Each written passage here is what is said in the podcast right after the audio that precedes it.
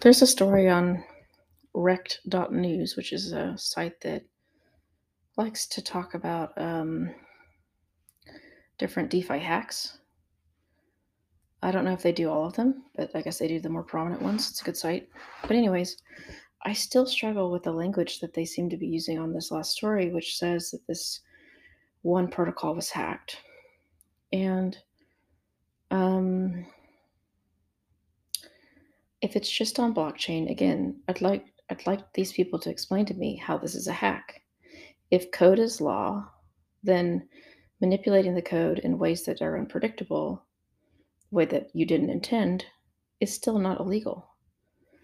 If you're not following the laws when you release code on the blockchain, then you can't use the court of law to enforce things. So the court of law, the real law in the real world was exists because we can't think of everything, right, that might go wrong.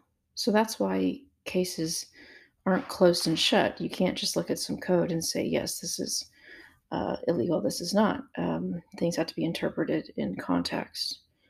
Like if you earn, if you learn a private key, the way that you learn that private key may affect the legality of whether you get to keep those cryptos. If you break into someone's home, that's breaking and entering right? If you put a gun to someone's head and say, give me your crypto passwords, that would be considered illegal in a court of law in the real world. But again, my problem with the crypto industry is they want to have their cake and eat it too. They don't want to follow any laws. They want to put out terms like code deference, which tries to prevent people from going the legal route, which of course they can do. But they try to prevent that. They try to get people to work it out themselves before involving a real court of law. They want to play by the blockchain until something goes wrong. They get hacked somehow, quote unquote hacked. Something goes wrong, and funds are gone. And they want to start blaming and even threatening people to get those funds back. And I have a problem with that. Um, you know, if you're so serious about it, give it over to law enforcement. Although I wonder what they would have to go on, I wonder if you would get anywhere. Uh, what would they be charged with? Right? All they're doing is is putting code out that interacts with your code. Um, so I think there should be a foundation for these people, like literally a support group. They should lawyer up. Um, they should not give any tokens back. And I have to admit, I don't know exactly what happened with this particular hack. But, you know, if it's blockchain related, it doesn't really matter. I stand by the hacker. Um, so, what I have a problem with is these this person, the, the person who wrote it. Apparently, we know his name. He's threatening to release the name of the guy. He's threatening to go to the cops. He said, "Oh, you can keep a ten percent white hat hat reward if you give it all back."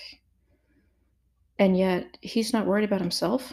You know, if I was a if I had money in there and I lost the money, I could go sue him because I know who he is. He's out. Everyone knows his name, and he's personally responsible.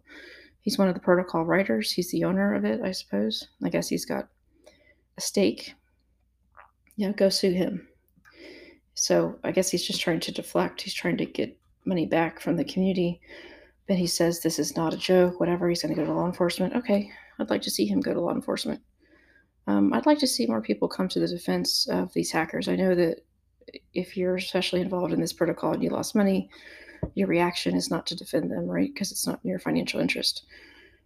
Um, but I think that these people should be defended. And I don't think they should return a dime.